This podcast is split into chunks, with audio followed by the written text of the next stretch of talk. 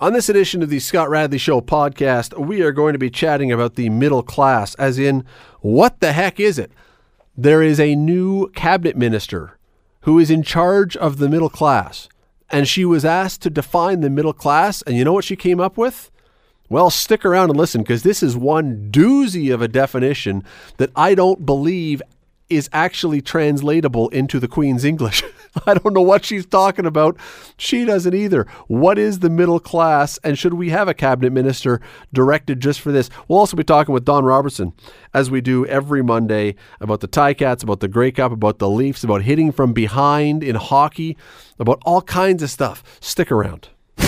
Today on the Scott Radley Show on 900 CHML. I want to talk a little bit right now about Mona Fortier. Name, name mean anything to you?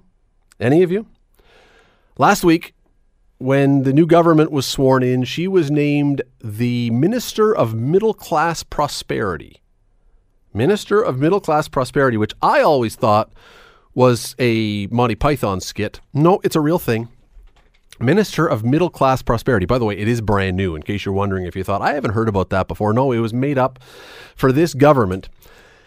What is it exactly? Well, some people would say it's merely a way to create some more cabinet positions to equalize the female members because we know that this government wants to do that, and that's fine. There's no uh, no shame in having equal representation. But the problem is trying to whittle down what this cabinet post actually is or does is a problem, is a challenge because it seems no one, least of all the new cabinet minister, can explain what the heck the middle class is. Let me just read you very quickly. This is from a story that came out. It was a, a question and answer with her the day that this came out. And they said, a lot of Canadians think of themselves as the middle class. How do you define that term? Here's her answer. Well, we know we want a very strong economy for everyone, and having a strong middle class will entail the fact that we can continue to put measures and helping those that want to join in the middle class to have access to those programs. Okay, didn't get any of that. So they asked her again well, I define the middle class where people feel they can afford their way of life. They have a quality of life. And then she goes on. It's having the cost of living where you can do what you want with your family. So I think it's really important we look at how we make our lives more affordable now. It, it, the answer is there is no answer. So let me bring in good friend of ours, Marvin Ryder from the DeGroote School of Business, the person I trust most on financial issues to talk about the economy and to wade through, as uh, Norman Schwarzkopf once called it, the bovine scatology. Marvin, uh, can you do better than Madame Fortier at explaining what the middle class might be? Well, I, I think I can, but but you know, Scott, you and I have you been pricing Fabergé eggs lately? they are just getting so expensive how can I afford what I want when I are getting to that price? Well, that, that, sorry to interrupt for a sec. Before you get to your answer, that was one of the most unusual parts of her answer, is that we want the middle class is those who can afford their way of life. So we want to keep it affordable, the life they want to have. So if I want to buy a Lamborghini and I want to be able to afford it, I guess that makes me middle class by her definition. Sure, absolutely. If you want to eat today and you can't afford to eat, that makes you middle class too. So let me see if I can help you out. First, I will tell you personally, I hate the word class. Canada Good point. today in 2019 is a fairly classless society. Now, I don't mean that we're all, you know, knuckle draggers or something like this, but when you think of class, you think of Victorian England or Georgian England, where you know you've got the people who are upstairs and the people who are downstairs. You have classes. We really don't have classes like that. So I would prefer they said middle income I think that starts to get you a better definition. Now, let me help you here in Hamilton. Do you have any idea, Scott Radley? Do you have any idea what the median, the midpoint family income in Hamilton is? I'm going to guess at 75,000. Well, then you'd be guessing just a little bit low. In 2017, it was $92,000. That's the family income. That's a family okay. income. Yep. Household income uh, perhaps mom, dad, or two adults and some number of kids, or some combination thereof. Now that's an aggregate across the entire society, so that would include single pa- uh, single parent families and maybe where a, a grandparent is living. You put it all together, ninety-two thousand dollars. Here's a second question for you: Who has it better, people in Hamilton or people in Toronto? Uh, with the same income? Yeah. I mean, if you're at 92,000 in Toronto, you're probably low income almost. If whereas in Hamilton, certain parts of Hamilton, you'd probably be doing okay. Well, let me try it a different way. What I meant was, is their income in Toronto, their median income, higher or lower than Hamilton? Oh, I would assume it's higher. Well, guess what? It's lower. It's eighty-three thousand Really? Is the median income. Hamilton's median income is much better at the ninety-two thousand. And and let's for fun just compare it to Oakville. Any idea what Oakville's median income is? Well, theirs has to be higher. I'll go with a 100. Yeah. Well, add another fifty thousand to that, and you're closer. It's about one hundred and fifty thousand dollars in Oakville. So obviously, the what is middle income varies by city. So what we tend to do is this: if you want to define middle income, take uh, your town, in this case Hamilton, ninety-two thousand dollars, and middle income is from seventy-five percent of that total, so around let's say seventy thousand dollars, to two hundred percent of that total. If you double it, make it one hundred eighty-five thousand. Somewhere in that range is where the middle income people are. So why is Justin Trudeau creating a ministry of this? And why in the last election was everybody talking about the middle income or the middle class people? This group of people here, stuck quote in the middle, generally speaking, find it year over year a little hard to make ends meet. I've got my mortgage payments, I'm raising the kids, maybe one of them's going off to university, I've got tuition, of course there's the car payments, and I got the dog and I got the cat and all those sorts of things. So the concern of anyone who wants to get elected is you want to have a strong middle income group of people. You want people to feel like there's a reason to aspire not just to middle income but to aspire beyond that. But if if life is too hard for you, then then you're not going to want to aspire. So this is why everyone is talking about these middle income people and how we can make their life a little bit better. You're listening to the Scott Radley Show podcast on 900 CHML. We are talking with Marvin Ryder about middle class. There is a new cabinet minister that was sworn in last week, the Minister of Middle Class Prosperity, which it does sound like a ridiculous name. And Marvin, just before the break there, you were explaining the middle class. And does it concern you, while you are a great communicator, and that's why we love having you on here, and while you are able to navigate your way around the world of economics easily, which is why we love having you on here, but that you were able very clearly and very concisely to lay out a definition of middle class, and the woman, the ma- the cabinet minister, male or female, the cabinet minister in charge of this can't do it. Well, it doesn't concern me as much as you might think for a couple of reasons. First, I, I've given you that definition, but I it, do- it- it's not going to come back to haunt me. So, in other words, if you earn have a household income of sixty-five thousand dollars, I've just in essence called you lower class. And you go, hey, hey, hey, I, I, I resent that remark. You know, I'm going to remember that at the ballot box. Well, I'm not running for anything, so I can come up with that clear definition and exclude some people without any fear of, of anyone coming back to me. So if I'm whoever I am in charge of government, I always want a definition that's as all encompassing and gets everybody into the tent. But here's the other reason why I'm not concerned. As you quickly pointed out, this is a ministry that didn't exist a month ago. It's been created. And so, why has it been created? Well, I think Mr. Trudeau wants to do two things. First, he wants to thank most of the 905, the area around Toronto, for electing him. Those ridings all said, we think our future is going to be better with the Liberals than with the Conservatives, so we're going to give you our vote. And most of those uh, ridings are fairly middle class ridings. So he wants to say, I hear you and I'm going to do something for you. He doesn't know what that is. And so he's appointed a minister and he's told her, go out and come up with some ideas, some programs that we can do. Maybe there are some things we can do that won't cost us money. A great example that would maybe be doing something around car insurance or cell phone bills, which middle class people always complain about, but it doesn't require the government to do anything. On the other hand, maybe it is us implementing some kind of a tax cut or giving you a tax credit for doing something which does have a cost, but come up with something so that in four years or whenever the expiration date hits this minority government, I can go out to people and say, not only did I hear your pain, but here are some things I did to make your pain better.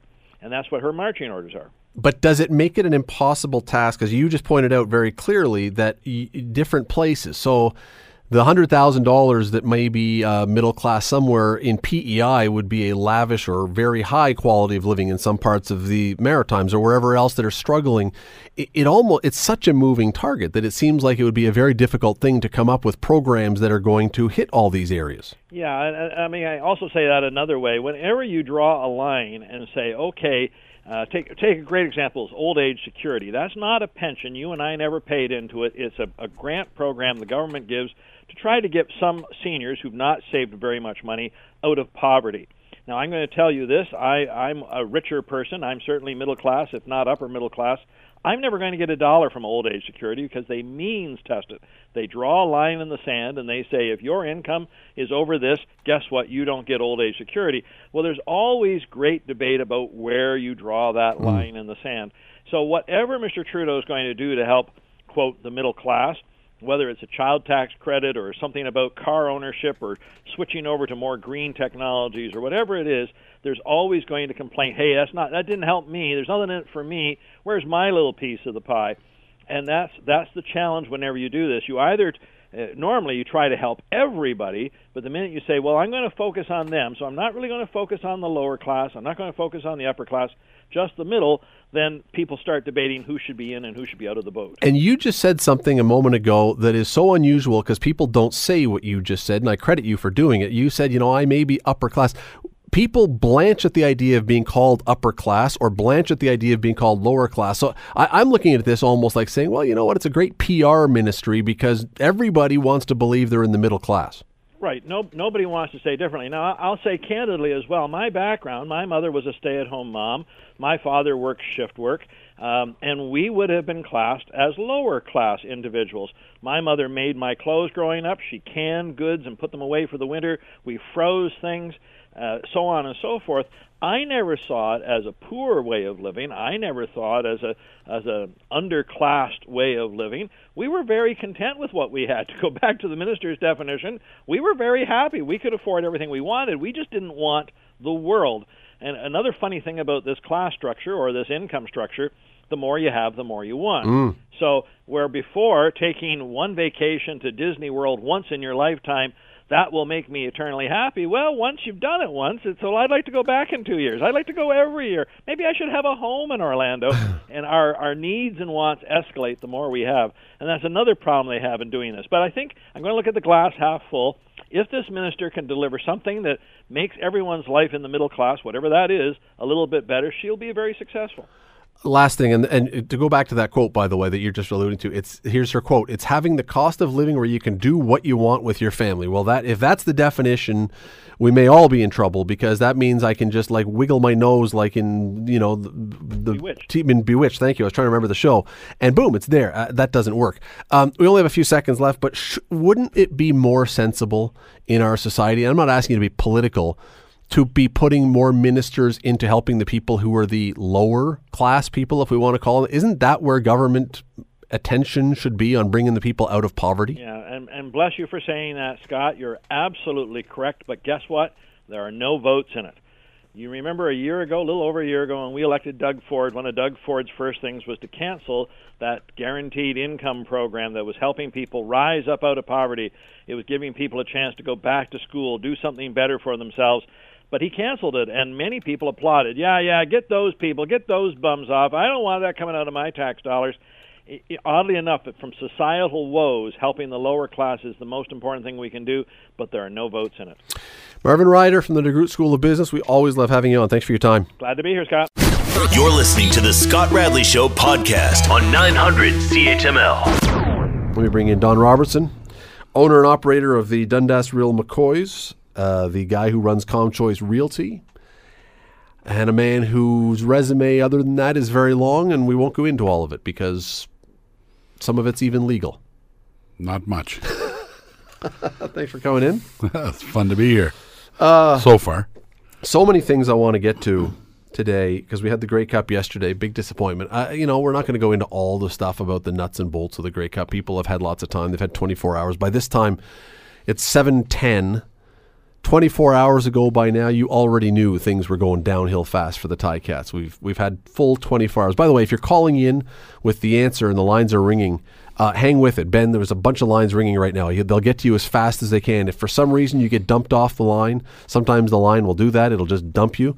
Call back. We got time. I promise. Just keep calling. We will get to you. Um, a lot of things though I want to get to about this. And number one on the list, the, the Ticats were largely defeated yesterday by Andrew Harris, who's the running back for the Winnipeg Blue Bombers. won the most outstanding player of the game, won the best Canadian out of the game, all that kind of stuff. He had a terrific, terrific game. This is the guy, though. Keep in mind that earlier this year had a couple game suspension for performance enhancing supplements. He had some sort of failed drug test and violated the league's ban. He had a quote. He says, um, To everyone who kicked me when I was down, you know where to stick it. And I'm listening to this going, Look, uh, I understand that he is happy with winning the championship, but where is in certain athletes the understanding that people who were criticizing you for blowing the drug protocol and doing something you're not supposed to do were fully within their rights to do that? Because we want that stuff out of the game and, and turning that into saying if you criticize me you were a hater I, I, I, this is this to me is an athlete, a great athlete, no question, but who is completely missing the point. Agreed. He um, by by doing that and with that kind of attitude, you're kind of thumbing your nose at the fact that you were suspended this year. And some didn't even think you should have been playing in this game. Yes, and that well, probably lots of Ticat fans right now thinking he shouldn't have been playing well, in that game, but for different reasons. Yeah. But the reality is that's a great opportunity for a young athlete to be humble and say, you know, I'm grateful to the organization. I made a mistake, and I couldn't be happier to be here today and have won a great Cup with Winnipeg. Thank you very much. Right? I mean, there's two routes to go.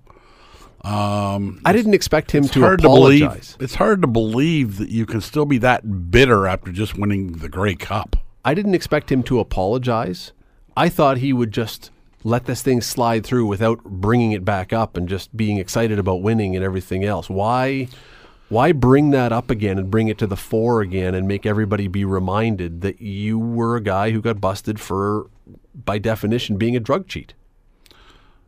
Yeah, and but again, it it almost seems like he poo pooed it and it didn't matter. Like you know, I so I got suspended for a couple games and I came back and I was I showed you the game. I showed you. Now that's maybe not the approach the CFL would want him to take, but again, you just read a quote, and I don't have the knowledge to know under what context he spit that out. Like did they say, "Are you really happy about winning the uh, Grey Cup? Are you really happy about being MVP of the Grey Cup?" And he spits that out, or are you grateful to be here after being suspended for drug use?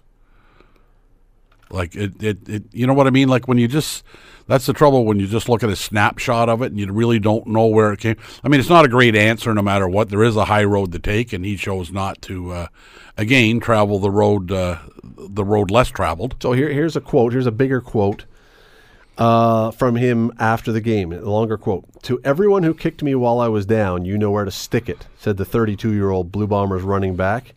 There's been a lot of negative attention about what has gone on, and for me to accomplish that, that's for everyone who wrote an article, said something on Twitter, or said anything to anyone. I wanted to come out here and play my best game. I was able to do that today.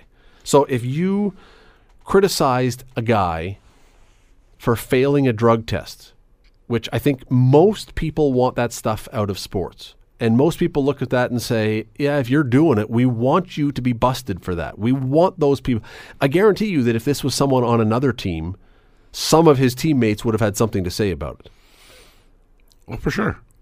And so now he's saying no, no one should have written about it, should have tweeted about it. Nobody should have said a thing. Anyone who said anything, you were out of line. Look, I showed you. Yeah. Um, for being suspended for a couple games, it was ironic that Lawrence was playing against Collaros again.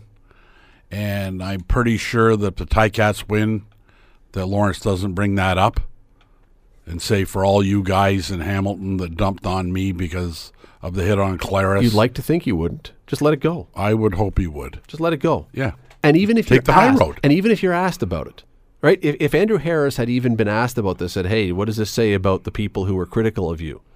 say that's in the past. We won the Grey Cup today. I'm thrilled that I've been able to play the way I did today and be a champion. Clearly, he's carrying a chip on his shoulder. What I don't understand, and why I bring this up, what I don't understand is he was the one who somehow, whatever the reason is, he was the one who got himself suspended. To the best of what I've read and what I've seen, nobody held him down against his will with a gun to his head and injected something into him. So he somehow put. Is that what it was? Performance enhancing. Well, it was. He failed the. Uh, he failed the drug test. He he was um, There's all kinds of drug a tests. two. He had a two game suspension for a positive drug test. Of what? I can't remember what the stuff what what it was now, but he failed. Okay. He, he failed a Yeah. league drug test, and the CFL. And and there's only one guy you blame for that. There's only one guy. and even if, first of all, I'm so fatigued by athletes who get caught all saying, "I didn't take anything," or it was in a supplement. I, we we talked about this at the time. I think you and I. The simple answer to this. There's one incredibly simple answer to this point. Athletes are pretty good about knowing what they're taking. So let's say that Don, you're a high level athlete. Takes a little imagination, but let's just say you were, and you were taking a supplement called Bobby Joe's Muscle Mass. All right, if you were taking this stuff, presumably you're going to have that container or something in the house. You simply say, "Tell you what, here's the container. Here's what I was taking." You test that, and if in fact the stuff that you got busted for is in the mix that you're taking, you can then turn to the CFL, the league, and say, "Look, it's a mistake on my part. All right, I take responsibility because I didn't do my proper investigation, but it's an honest mistake because look, it's right in the powder here that I was taking, and it doesn't say it on the bottle. Yeah. That's that's and then Then it's an innocent error. and everyone and even if you have to accept your suspension because you did put it in your body without doing the due diligence, I think everybody would say On this one, you cut them some slack, absolutely. right? Absolutely. I think there's a difference. But if you don't do that, I don't think you have the right to start teeing off on other people for having been critical of you because I think we should be critical of people who failed drug tests in sports. Well, there's two options, right? You you you ban uh, performance enhancing drugs like almost all um, leagues have done, or you open it up. And we've had that conversation before. You can win Olympic gold medal. You can do whatever you want in your body. You're going to die when you're 30. You make the choice. And so, right, you either kick the door wide open or you, you do what they're doing. And I think doing what they're doing is the right way to Of go. Of course it is. Of course it is. And how would the Bombers or any other team have responded if uh, they were facing another team and they all showed up and they were all jacked up on some something and they lost? Would they not be saying, "We want to test those guys. That's there's something not right there." Well, it looked like the looked like the bombers were all on something yesterday. Well, or or the Ticats took some adre- adrenaline. I was going to say Xanax or so, or some sort of sleeping pill. I don't know if it's Xanax, a sleeping pill, whatever it is. Some sort of they they, they did not Mus- look muscle like relaxant. yeah, something, something, or a la- or a laxative. I did, I don't think that was the issue. Maybe it was. I don't know. Don't hit me hard, like Brophy in Slapshot. don't hit me hard. Uh, anyway, I just I look. I I was imp- I was totally impressed with Andrew Harris yesterday. The guy played an unbelievably great game.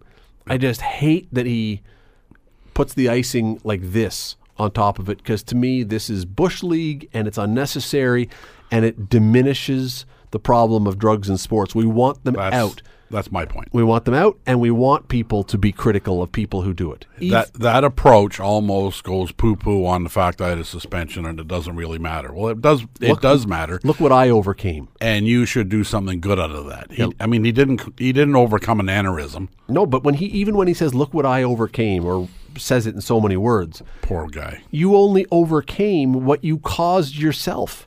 You threw the own you threw the obstacle in front of yourself. You were deemed a cheater, and you overcame that. Good for you.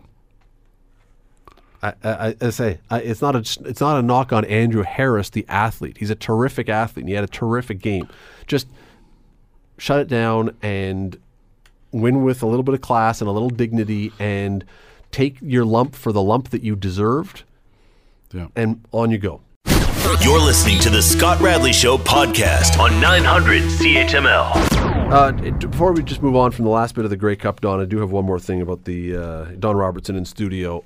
Do you believe in football karma, football gods, those kind of things? Do you believe that things actually come back around. And I'm, I'm wondering about the Simoni Lawrence shot on Zach Collaros in the first game of the year, third play of the season. Collaros bounces around, ends up with the Bombers, and then ends up winning the game. Are, are you a guy who goes, yeah, that makes sense? Or do you go, oh, that's a weird coincidence? Yeah, no, no, that crosses my mind all the time. There's always a way, whether it's a guy that was going to play for you and decides to, you know, gives you his word, and then his word isn't worth anything, and you get a chance to beat him in the playoffs. Uh, I don't know if it was karma, but it what it does, I think, it gives a guy like Collaros a little extra push. And the way he left Hamilton, he had the job and then lost it to injury. And a lot of guys will argue you can't lose your job to injury, but he seemingly did. And then he gets whacked the first game in Hamilton. You think Collaros wasn't motivated to go, you know, if I'm going to have a good game, this is not a bad time to have one? Yeah, I, I, I don't know what to make. I, I don't think Zach Collaros was overly special in this game. That's the that's the funny part about it. It's not like Zach Yeah, Collaros won this game for Winnipeg. He didn't lose the game for them. No, he, he had a solid game. He had a solid game. not, Uh, It, Yeah. it wasn't it wasn't Kyle Quinlan in the 2011 Vanier Cup where he wins the game with a million yards of passing and a million more of rushing. He was just he was good. he didn't cost them the game. Exactly. And that's how the game was determined, but I do wonder behind the scenes in part.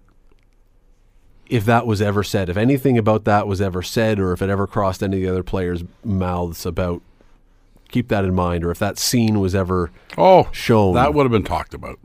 There's a lot of breakfast, a lot even of though it wasn't together. that team, even though it was when he was with Saskatchewan and this Yep. is Winnipeg. Sure, because guys look for something to rally around, right? I mean, there's, I mean, football team. There's an army of guys, and you gotta, you gotta think that it come up in a couple conversations. You know, we want to get even, even for Zach, and so guys motivate themselves in different ways. And if that was part and parcel of how some of the the Bombers players tried to motivate themselves to to win it for Zach or help him get revenge or whatever it is, I mean, sure. Because as a coach, as a player, when you go into a single game knockout and you have to win it, you really don't care where the motivation comes from as long as it's coming from somewhere. And they look pretty motivated to me. All right, that was a cheap shot. I mean, the Simoni Lawrence on Zach Collaros. I want to talk about another cheap shot. I want to switch sports and talk about another cheap shot. Don't know if you saw the game on the weekend where the Maple Leafs played against Colorado. And it was an odd situation because Alex Kerfoot, who's one of the two guys who had been on Colorado last year, along with um, Come over in the Kadri trade with uh, Todd Barrie. Trade and yeah, Tyson Barrie, uh, delivers just a horrible check, a cross check from behind that sends um, uh, Erik Johnson almost headfirst into the boards. And every time I see these things, I just flinch because one of these years, Don, I hate to say it, but one of these years, something horrible is going to happen. And what I just don't understand, and if anyone hasn't seen it, you can go online. You can see it if you want to watch it. Basically, the Johnson was skating back for the puck towards the end boards, and Kerfoot from about ten feet out gives him a cross check in the back and sends him hurtling, as I say, almost head first into the boards. It's it, it's it's the helpless way they go in that I think is the most disturbing part, right? And the angle, and one of the, as I say, one of these times the guy's going to go in right with the crown of his head. They're not going to get up. And knowing that, and, and why I say it was an odd one is because Kerfoot had played on this team and apparently is very good friends with Erik Johnson, which seems to be why the other his t- the Colorado teammates didn't beat the living pulp out of him at that moment because you saw them grab him and then they didn't throw any punches. What, what has to happen for hockey players to suddenly get it through their head that when a guy's vulnerable like that, you can't do it? Or is it going to take someone being paralyzed or being killed before they really get it out of the game and they really go, I just can't hit a guy like that?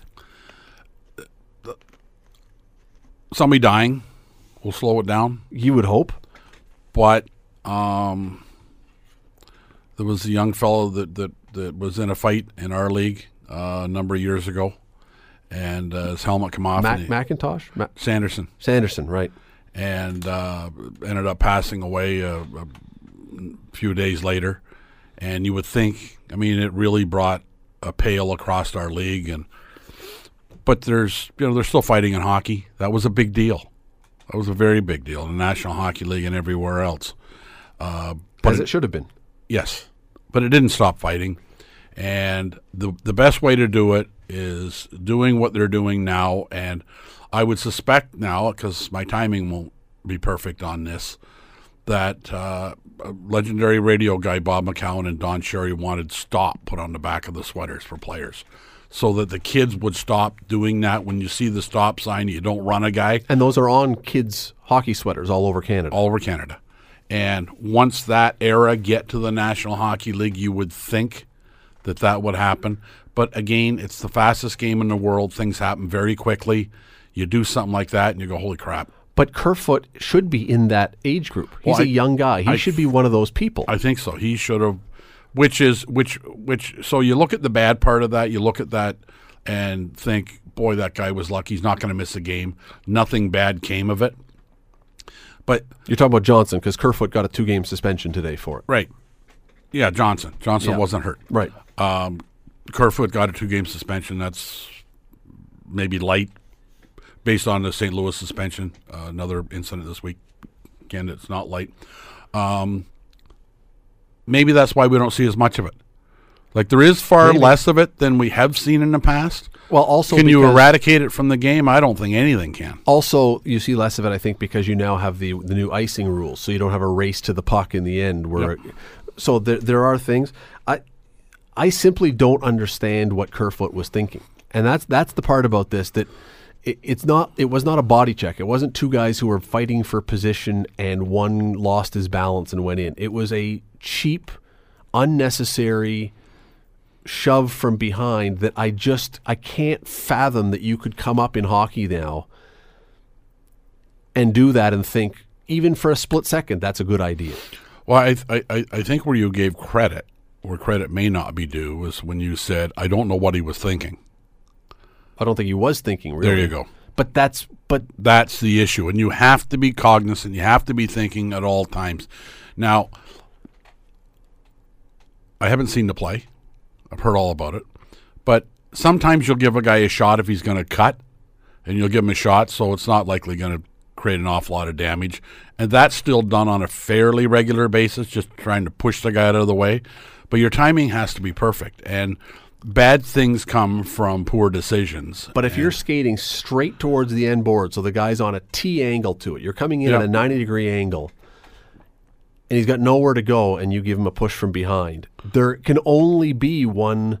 One result. Well, there can be two results. Nothing happens, in which case the guy just skates through it, Yeah. but you're not putting him off the puck. Or two, you're launching him into the boards. Neither one of those was going to give an advantage, which is again why I'm looking, going, how do you how do you have come up through? And it's not just him, but this is just the example today. How do you have come up through hockey and played with the rules that you're played with? I mean, in kids, if you had done this in a minor hockey game, it's probably a five game suspension on first offense. I can't remember what the new rules are now, but they're really strict about this, which they should be really Yes. strict about this. I just I, I'm amazed that you can still have guys in the NHL at the speed it's going, knowing what can happen. Well, that's, uh, that's They had the girl, they had the, the, the female player a few years ago in the outdoor game, and was it Boston, I think, who went headfirst into the boards and she's paralyzed. yeah.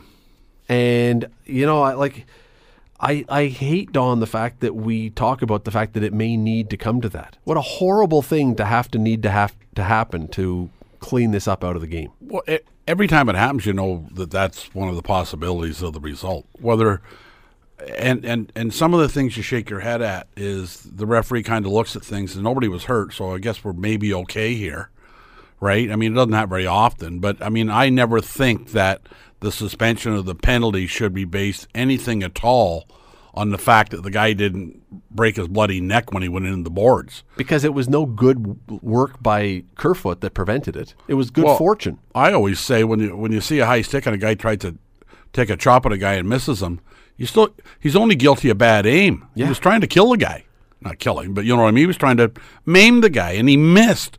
The suspension should be the same. I've heard hockey guys argue, yeah, but he didn't even hit him. Well, that was just fortunate. Yeah. the I guy get- the guy's had a bet. He he didn't try and miss him. He's guilty of intent. I don't know how in the NHL again Kerfoot got two minutes for this.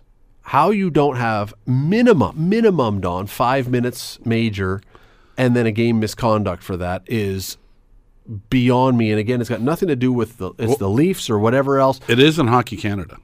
You're gone for the game. And Oh, if oh, a five minute major, I think there's subsequent, subsequent uh, discipline as well. But like there are people I know who are saying I'm a Leaf fan. I'm glad it didn't come. I'm glad it wasn't five minutes because that could have changed the game. Sure, it could have, but this could have changed a person's life. That's right. And I just I, I'm with you. I I've never understood why the penalty is dependent upon the in, level of injury or non-injury, because it's got nothing. It, it's got very little to do with with that. If you slew foot someone and they fall and smash their head and or go into a coma, you'll get an enormous penalty. If you slew foot them and they fall back and bang their head, you get five minutes, but then everyone forgets about it. And it's like, what was the difference? What was the difference? Now, I don't want to dig too deep into this, but I, I think there may, in fact, be a mindset with the new coach that playing with a bit of an edge is something that we're going to have to employ a little bit more. Not like this though. This is No, I, know, but but when i- if if if if if uh, Keefe is drilling that into their heads, you know we've got to be a little harder to play against than we have been, and some guys aren't really equipped to know exactly what that means. Kadri plays like that, but you know, so I'll just get a little more physical, and I don't know if that's. I'm not trying to just any, justify anything because you can't do that. and I, I I'll go back to my point. Like if if if that's the case, if Keefe is if Sheldon Keefe is saying we have to be more physical, and you are a player on the team who interprets that to mean you do this to a guy, you've completely missed the Yeah, of point course you have. entirely. But I'm saying if that's not the style you you play at all, and there's not many Leafs that play that way, that there's going to be an adjustment period, a definition of, you know, like apparently that's not what he meant by playing on the edge, trying to kill a guy, and he didn't try and kill him. No, but and just the, well, he didn't try to, but he could have, and that's the Yeah. problem. And I, I just had this discussion with someone the other day. We were sitting around having a coffee, and they asked a question of uh, injuries on the ice. And my answer to this always is there is a level of activity, a level of risk when you step on the ice that you understand that there is a chance you could have a horrible injury happen to you. You could stop a puck with your mouth. You could break a leg. You could blow out your knee. Any, but that risk and that acceptance of that risk always comes with the idea that the other players will play within the confines of the rules, and that risk exists within those rules. But then there are people who go way outside what is the accepted behavior, and I think this was one of those things. And I don't think he should have got two games for this. Sorry, Leaf fans. I think he should have got five minimum for this. And I think he should have got five in a game in the game for this. This is the kind of thing.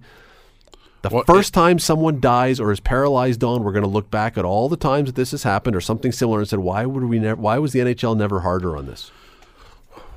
What's always interesting, there's always interesting things involved in these things, but if he dislocates his shoulder and he's out six weeks, is suspension any different? Probably. No, he probably gets four. I know, but again, it, the it's the intent of the act, not the result of the act. that Exactly. should be determining how they do it. So, Exactly. based on your analogy, a two-game suspension is not the biggest deterrent. It's no deterrent. That's like that's like having the uh, impaired driving suspension two weeks for your first shot. You know, we're only going to suspend a guy two weeks. I mean, he was hammered, but you know he'll learn from this. and he didn't hit anyone. Yeah, didn't run anybody over, right? I mean, that's that, Not by good planning, just by good luck. yeah. Yeah, I, I, I'm. I'm uh, we got to go to break, but imagine for a second, because again, we're in Leaf country. Imagine with you know things are just turning around. There's all this excitement about the new Leafs and everything. Imagine if this had been done to Morgan Rielly, and Rielly had broken his shoulder or something and been out for Yeah. that. period. Imagine what the what the hue and cry would have been if you then said, okay, he's got three games. He's got four games. It would have been like he should be 25. He's, he should be out just as long as Rielly's going to be out. And one last thing before we go to break. What if, thank goodness it didn't happen, what if Erik Johnson had been paralyzed? What do you think the suspension would have been? 10 games. You think that's it? Yep. No, if he'd been paralyzed, I think he might have got half a season. They might have. They might have lost their minds, in, uh, for them, lost their minds, I mean, and said, okay, it's a 30 game suspension. Maybe. Again, we're back to the result of the action, Uh, not exactly. the action. Exactly. And so what was the difference? What was the difference? Good luck. Nothing to do with the Yep. offense. Sheer luck. And that's the difference between two games and 20 or 25 or 30 games. And it's nothing to do with the offender. Again, it's not about hating Alex Kerfoot. I don't hate Alex Kerfoot, but you can't do this kind of stuff. You're listening to the Scott Radley Show podcast on 900 CHML. Did you hear the story about Mike Babcock today that's been going around? I did. I haven't heard all the details to put it into context. So, Babcock has responded. So Elliotte Friedman is on Twitter and writing this, and other people. So it seems like it's a true story. Basically, the story is that back when Mitch Marner was a rookie, he pulled him aside and asked him to make a list of the hardest working to least hardest working players on the team. And now Babcock in Twitter to Elliotte Friedman says it was a an exercise to try and teach Mitch Marner about work ethic. And it was a bad idea and I apologize at the time. But the reason it went to be a bad idea is because then the story goes Babcock went in front of the whole team and says Marner says to Kadri, "You're the l- laziest guy on the team." So he made Marner do this, and then he hung him out to dry in front of his teammates, which you know, kind of like being the class snitch. The question is twofold here. One is, I don't know that it's a good coaching move or not. It doesn't sound like it. it doesn't sound like it's something that's going to win over your your players as a fan of yours because Marner seemed to skate scot free out of this one because I think the other players looked at him and went, he had to do it. He said, uh, he's a kid. But it, when a coach is fired, this is more of the question. When a coach is fired, what is fair game? Like, is it at that point, is it fair game for all the things that they've ever done to be aired out? Because you always hear, you know, guys say what happens in the dressing room stays in the dressing room. But it doesn't seem like that's the case when a coach is gone. Is it is it okay to then air out all the coach's laundry, or should the players hold the coach at his actions or his behaviors the same way they hold other guys' actions in the dressing room? Did it leak out through the dressing room? It got out somehow. I mean, look, it was in the dressing room, so it had to have come out from the dressing room. Don't know who from the dressing room. Well, last week, last Monday night, I said to you that I think he's in trouble because he, the players are quit listening to him. And that is just one of the building blocks that starts to undermine a coach. So if you're a veteran player in there and you're going, he's taking advantage of Mitch Marner, who's a rookie or a young guy, and exploiting him and now hanging him out to dry. What that to me suggests that, that, that the coach actually thinks the rest of the team is now with him and not with Marner. And when you get to that perspective, you're really in big trouble because those guys in that room will, unless you're a real bad apple and there's no evidence Marner is, uh, They'll stick with him. they'll stick with him and always stick with him. And then they're going to say, who's he throwing under the bus next? We can't trust him. And when you can't trust your coach, you're in big trouble. So whenever that happened, I'll guarantee you that that was one of the first steps that this thing was never going to work long term. Okay, and I agree with what you just said, but the follow up question is when the coach is fired, is it fair game for the players to start telling the, the stories that happened with that coach? They may have agreed or may have disagreed, or do you have an obligation or a uh, I don't even know what the word. It's not an obligation, but is it is it fair to say, you know what, that happened behind closed doors. That was part of our team stuff. We just leave that there. Can you air out all the laundry when the guy's gone now? I don't think anybody's ever going to air out all the laundry, but the mere fact that that comes out starts indicating the amount of respect they had for the coach. Like lots of times, players will take it. You know, this is on us. We'll work harder. Poor guy lost his job. Everybody loves him. Like there are coaches that get fired in the National Hockey League that the players really do feel bad for because they quite like the coach. Mm-hmm. And I think you'll find that if a, a room has tremendous respect for their coach, those things don't leak out. There's a reason that leaked out. Somebody's trying to get their pound of flesh. Somebody's trying to get even. Somebody's trying to say, you know, this is this is why we weren't having fun. I mean, I don't know what the rationale was, but I can tell you, if they had tremendous respect, that wouldn't have happened. Scotty Bowman, by all accounts, was never invited over to a players' dinner for Christmas because they didn't like the way he coached. They just liked the fact that they always had a chance to win a Stanley Cup and they played for him. And I can't think of one time when Scotty Morris or uh, Scotty Bowman left a, a hockey team where that kind of crap come out. Now we don't have social media back then. I get that, but I think it just speaks volumes to what some of the players actually thought. I think you raised something really interesting. I would have loved to have seen how social media would have been back in the Scotty Bowman Montreal Canadiens days or the Fred Shero bros. See, I think Fred Shero with the Philadelphia Flyers, there was a guy who it seemed like every player loved him. Loved him, would have run through a brick wall for him. Scotty Bowman, flip side, another winner, but as you're, you're right, every report you ever, every story you hear was how much they hated him, except for the fact that when they lifted the Stanley Cup, they all gave him a hug. I know, yeah, I know some guys who played for a guy that used to be on Saturday night after the first intermission in Boston, and nobody says a bad word about Don Cherry as a coach. So there's a guy that left for whatever the reasons that the players loved him. Like they're not. Everybody's going to have the odd story about you know he benched me and I I was playing well. You know I mean there's going to be those little things. This is far different. This is a calling out of a guy, and when Babcock, who you just read, said I had to apologize afterwards. Like when was the last time you heard Mike Babcock apologize for But- anything? And so again, though, I you know why? He likes coaching in the National Hockey League. This is not something, it's not a badge of honor.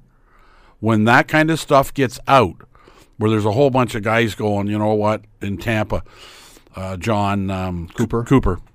You know, th there's a bunch of players in, in Tampa going, well, I hope that isn't the alternative. If Coop's going to get fired, we better fire things up because we don't want a coach like that around. This thing has a lot of ramifications that will follow it. When your players do that, when you walk out the door, there's some GMs sitting around and some coaches sitting around going, "Oh, crap! Mike Babcock's available now. He'll be the first pick here." And then that story comes out. Players are pretty smart. That is not a ringing endorsement of Mike Babcock Not at all. when he's leaving, not at all. and it's a betraying of players' trust and everything else. I mean, I it's not it's not what you want when you walk out the door. I'm I'm not defending Babcock in this one because I think it, it sounds like a, a real smarmy move to do, to be honest. But I do go back to my question, and that is you hear all the time players say, What happened in the dressing room stays with the guys in the dressing room. That's that's amongst the players. So Well, oh, I know. that, that bond is a player bond. I understand that, but you I don't remember ever hearing a coach when a player gets traded or a player gets cut or sent down or anything, the coach then coming out and talking to the media about something that happened in the dressing room and bad mouthing the player. I just I, like this is it's unusual to me because I don't recall hearing this before. I really don't. There, I'm sure there were coaches that have been fired that players have had some things to say, but generally they keep their mouth shut because of what you said. Everyone's got another job down the road. We don't want to screw the guy up. We didn't like him, but we're not going to try and ruin him. Here, maybe Babcock was that bad a dude. But I mean, here it looks like there are people who want to make sure that he is not just out of work with the Leafs, but ruined. Somebody wants a pound of flesh. Don't Yes, they sh- it, it absolutely looks like it. And I don't remember. See- Can you think of another coach that went out and had people blasting him for stuff he did as his? Whether you agreed or disagree with this, and again, it sounds ridiculous, but I, it it was clearly he thought it was a way to motivate a player. Looks like a stupid way, but So here, here's here's one of the ways that I think. That, here's one of the ways I would judge it. Nobody else has to do this. Um, let's find out who rallies to his defense. And if there's a cone of silence coming out of the dressing room and nobody's saying it was just a one-off, it was nobody's nobody was worried about it. But if there's if all you hear is nothing, Yeah, but if all you hear is nothing, that could also be, and I- I'm not, again not defending the guy, but that could also be the other players who might have defended him saying, I don't want to make this go on any longer and create a, a schism between the other players and me. The only guy that's ever come out consistently against him is Mike Commodore, mm-hmm. who's not happy with him. Said he like the stuff he says about him is unbelievable. But if if nobody defends him and and, and quasi tries to defend him, I think it speaks volumes. It's an interesting one. Don't recall seeing this kind of thing happening very often, if at all, with someone, player or coach, leaving. I just don't. I mean, occasionally you say, There's "Oh, always a player or two that are always happy to see a guy go. Of course. There's always the odd one. I don't see that. but they rarely throw the laundry. They may just say, I, "It's I'm glad because they're worried start." about their job. If they badmouth the coach, I'm it may cost me my position. And- uh, so if somebody's prepared to do this, what's it tell you? And well, the other thing is, coaches bounce around, players bounce around. Yeah. I ripped Don Robertson, but while he gets fired, and then suddenly I'm traded to a team that Don's coaching in two years. yeah. How's my career looking? Circling the drain. The Scott Radley Show. Weekday evenings from 6 to 8 on 900 CHML. The Scott Radley Show podcast is available on Apple Podcast, Google Podcast, and wherever you get your podcasts. I'm Scott Radley. Thanks again for listening, and do not forget to subscribe to this podcast. It is free. You will never miss an episode, and also be sure you rate us and review us. Whatever you think of us, we'll take it. Thanks for listening.